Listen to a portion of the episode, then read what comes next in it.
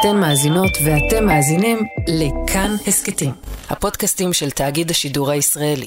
אני זוכרת את עצמי שאני ואימי אה, יושבות אה, בחדר שינה שלנו, ואני מסתכלת עליה, על הדמות שלה, ואני אומרת לעצמי, מי יודע, אולי זו פעם אחרונה שאני רואה אותה.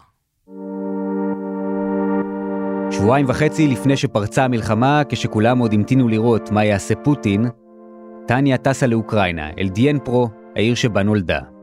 ולנסיעה הזאת הייתה מטרה אחת, לקחת את אימא בת ה-80 שנשארה לגור שם, ולחזור ביחד איתה לישראל. היא כל הזמן אמרה לי, תצאי מפה, תצאי מפה. אני אומרת, בוא, בוא נצא ביחד. לא, לא, אני לא, אני רוצה להישאר. בסופו של דבר, טניה נאלצה לוותר, ולחזור בלב כבד הביתה לבדה. והיא התחילה להרגיש דווקא יותר טוב כשאני יצאתי, כי גם יש לי ילדים בארץ, אז היא מאוד פחדה שיקרה לי משהו, שילדים יישארו יתומים, כאילו, היו לה גם מחשבות כאלה. אז ברגע שהמטוס נחת, היא הרגישה הקלה. רק כמה שעות אחרי שהיא נחתה בארץ, התחיל מה שכולם חששו ממנו, אבל רק מעטים באמת האמינו שיקרה. באותו יום חמישי, אני לא... לא האמנתי. לא האמנתי במה שאני רואה על הצג של הפלאפון. אני ממש ממש כאילו לטשתי ככה את העיניים בשביל, בשביל לקרוא את זה שוב פעם, כי לא, לא יכולתי להאמין. ובאותו רגע, משהו בטניה השתנה. עמדתי שם בשדה תעופה שיום למחרת כבר לא קיים. אז אני הרגשתי איזשהו צורך אז לעשות משהו, כי לא יכולתי לשתוק במצב הזה. בן אדם נורמלי לא יכול להישאר אדיש.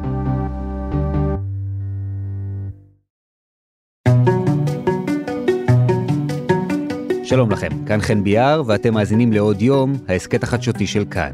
והפעם, מבט אל מלחמת רוסיה-אוקראינה מבעד לעיניהם של שלושה ישראלים שעלו כילדים ממה שהייתה פעם ברית המועצות, וכשהכול התחיל נטשו את השגרה שלהם כמעט לגמרי, והתגייסו כל אחד בדרכו אל מלחמה קטנה משל עצמם.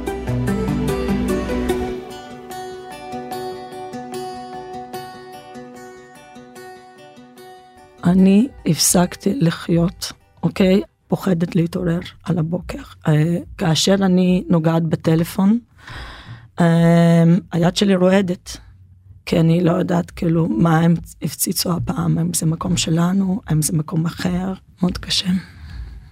עם חלק מהחברים אין קשר, הם פשוט לא עונים לי, לא יודעת, אין לי שמץ מעלה בגורלם. טניה היא מורה מחיפה, היא עלתה לישראל ב-2001 והיא מגדלת שני ילדים.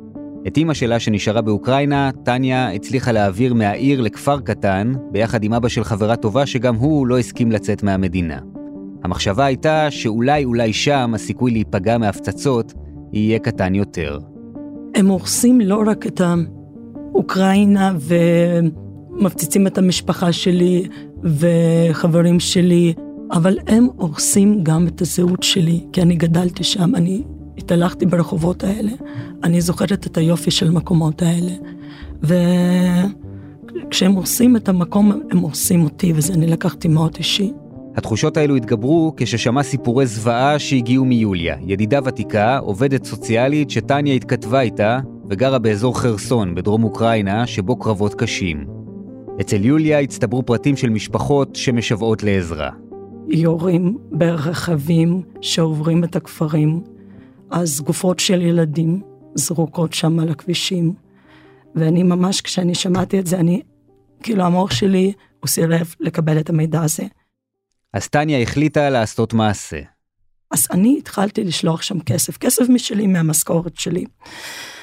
והם היו ממש ממש מודים לזה, אבל uh, התחילו להגיע ממנה סיפורים אחרים, שיש פה משפחה, אם חד-הורית, מגדלת חמישה ילדים, ואין להם כסף, ואז אני תרמתי עוד ועוד, אבל הבנתי באיזשהו רגע ש...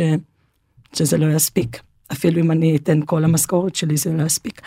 אז אני עשיתי משהו שלא עשיתי מעולם. די מהר טניה הפכה למעין מפעל של אישה אחת שהתחיל בפייסבוק. אני פניתי לאנשים ואני ביקשתי כסף. בזמן שהסיוע ההומניטרי נתקע בדרכים המופצצות ולא מגיע, היא מעבירה את הכספים ישירות למי שזקוק, ושומרת על קשר ישיר כדי לוודא שהוא אכן מגיע ליעדו. כל יום אנחנו מקבלים סכומים מסוימים, ושולחים בעיקר לבתי יתומים. אנשים שאני בקשר ישיר איתם, אני בקשר טלפוני, יש לי כל המסמכים, אה, כל הדיווחים מגיעים עליי, אוקיי? איך הם בעצם, על מה הם קונים בכסף שלנו, שזה בעיקר לחם, אה, זה גם תרופות.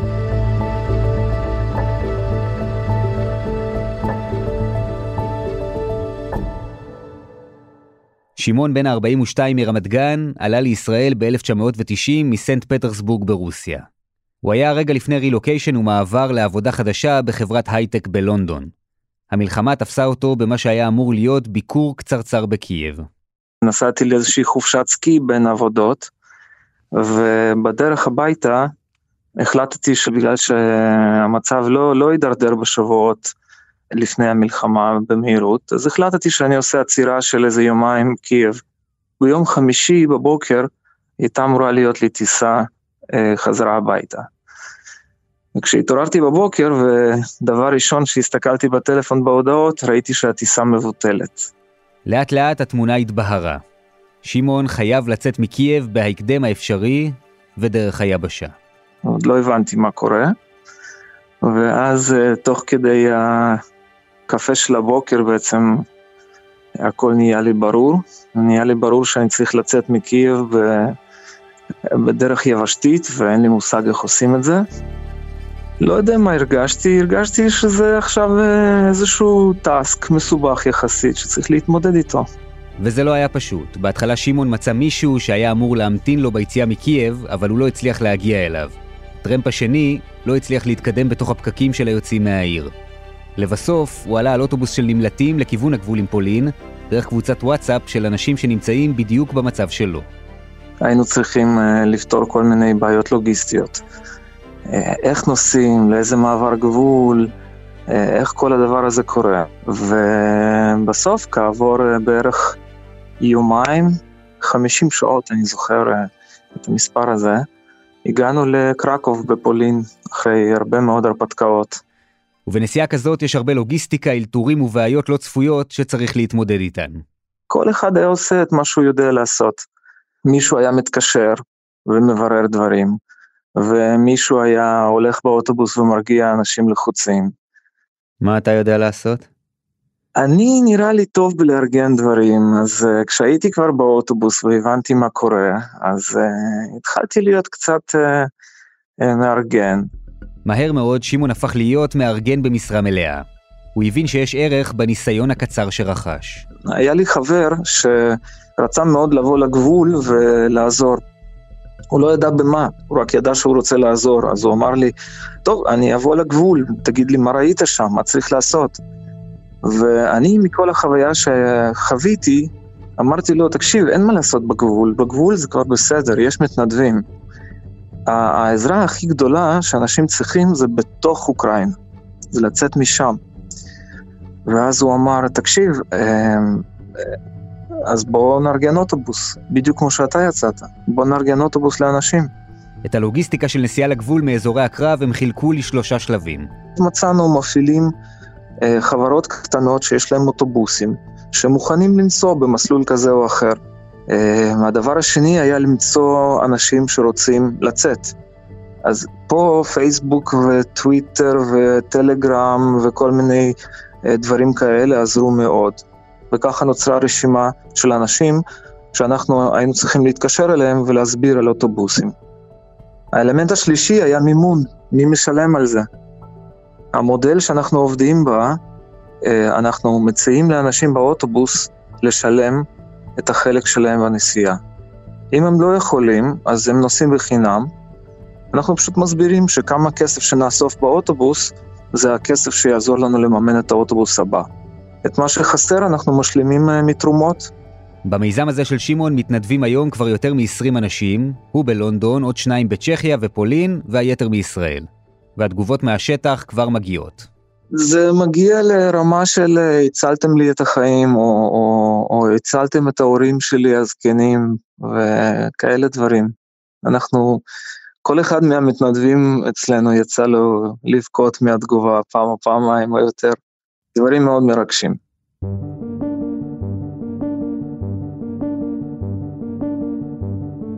ב-24 לפברואר התעוררתי לבוקר פשוט איום ונורא. אחד הבקרים הקשים שאני זוכרת, אף פעם לא חשבתי שאני גם מגיב בצורה כל כך קשה. אתה רואה את התמונות הנוראיות האלה, אתה מזהה את המקומות, וזה פשוט קורע את הלב, זה הרגשה מזעזעת. בניגוד לשמעון ולטניה שהיו על אדמת אוקראינה, ולרי, יזמית נדל"ן, התעוררה לבוקר המלחמה מביתה בראשון לציון. הייתי ממש אבודה. וחוסר אונים הזה, ההרגשה שאתה בן אדם מיותר שצופה מהצד אה, ולא לא יכול לעשות כלום, לא יכול לעזור. וזה מאוד קשה כשאתה אונליין, שומע את כל מה שקורה אונליין.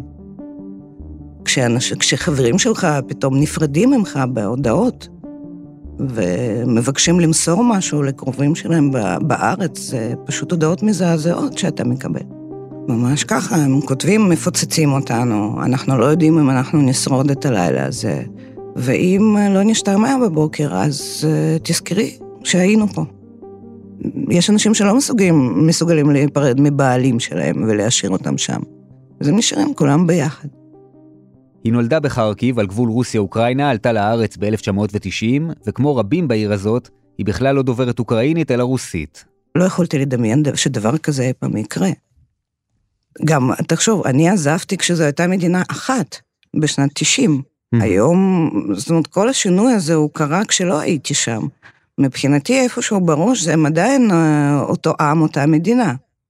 עכשיו כבר לא, אבל לפני שזה קרה, ככה הרגשתי. גם ולרי התחילה לפעול ברגע אחד שהפתיע גם אותה.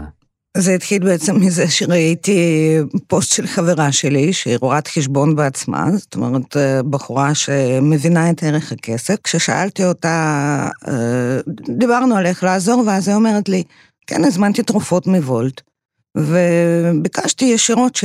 שיעשו משלוח לנקודת איסוף. ואז אמרתי, אלוהים, היא הוציאה בסביבות 400 שקל, אני מניחה, ומה היא קנתה? אקמול, נורופן אה, וכמה תחבושות, זה לא, זה הרי לא באמת יעזור. ואז אמרתי לעצמי, אם אנחנו נתארגן כולנו, אז נוכל לקנות כבר דברים יותר רציניים, בסכומים יותר רציניים. הניסיון הישראלי במצבי חירום שיחק גם הוא תפקיד. עכשיו, מי שעוזר לי בעצם זה בעלי, שהוא חובש וגם לוחם לשעבר, מבין בדברים, בכל מה שקשור לעזרה. הוא יצר קשר עם חברים שלו שהם חובשי מד"א, ואמרנו, ביקשנו מהם אה, עזרה, הנה, מפציצים אנשים, מה הם צריכים שם עכשיו? איזה ציוד רפואי נדרש מבחינתם? והם ממש עשו לנו רשימות, חוסמי עורקים, דברים, דברים בסיסיים, מה צריך לקנות. ואז uh, התחלנו לפנות לכל מיני חברות ציוד רפואי בארץ, ולקבל הצעות מחיר. בעצם ולרי מקבלת ומגייסת תרומות, ובאמצעותן היא רוכשת ציוד רפואי בעלות סבירה עד כמה שניתן, למרות זינוק המחירים.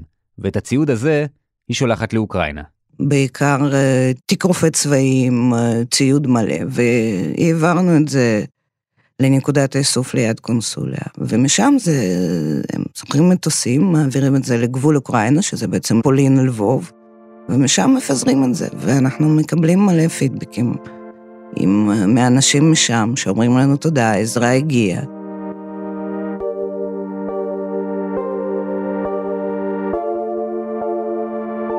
אז נכון, מאמצי הסיוע האלו הם רק כמה טיפות בים גדול של מלחמה וכאב.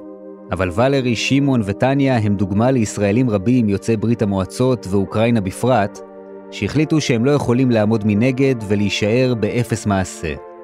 ויחסית לאנשים רגילים, בלי גב של עמותות וגופים רשמיים, אנשים שכל מה שיש להם זה תושייה וסמארטפון, הם הגיעו די רחוק.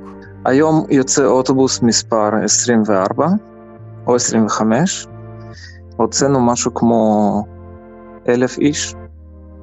יש שם איזה רופא, למשל בניקולאייב, שהוא בטוח שאני באופן אישי שולחת לו את כל הציוד, וכל פעם מתקשר להגיד לי תודה. אז אני אומרת לו, זה לא אני, אני רק מעבירה, אומר לי, לא משנה, כיף לי לחשוב שיש אישה בישראל שחושבת עליי ושולחת לי ציוד רפואי. ואז הוא לפעמים מתקשר, אומר לי, תקשיבי, אני היום הצלחתי לנתח והיה לי את כל הציוד. ממש עשיתי ניתוח כמו שצריך, תודה ששלחת לי. ואנשים מכל הארץ התחילו לשלוח כסף. אבל עכשיו אני, כל יום אני מרגישה, זה הרגש כמו, כמו בימי חנוכה. אוקיי? אז אנחנו, אמ, אנחנו מדליקים את האש, ומקווים שזה לא, שזה לא תכבה.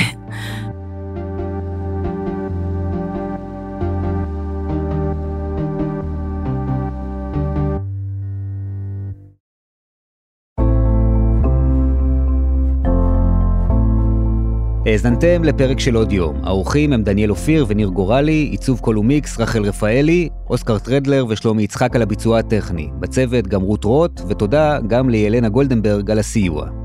אם היה לכם מעניין, נשמח אם תשתפו את הפרק. מי שמאזין לנו בספוטיפיי, מוזמן גם לפנק בדירוג גבוה. ואם יש לכם הערות על מה שאמרנו, כתבו לנו בקבוצת כאן הסכתים בפייסבוק, או אליי באופן אישי, חפשו חן ביאר, בפייסבוק או בטוויטר. פרקים חדשים של עוד יום עולים בימים ראשון, שלישי וחמישי, את כולם וגם הסכתים נוספים מבית כאן תוכלו למצוא באפליקציית הפודקאסטים האהובה עליכם, או באתר שלנו. אני חן ביאר, נשתמע.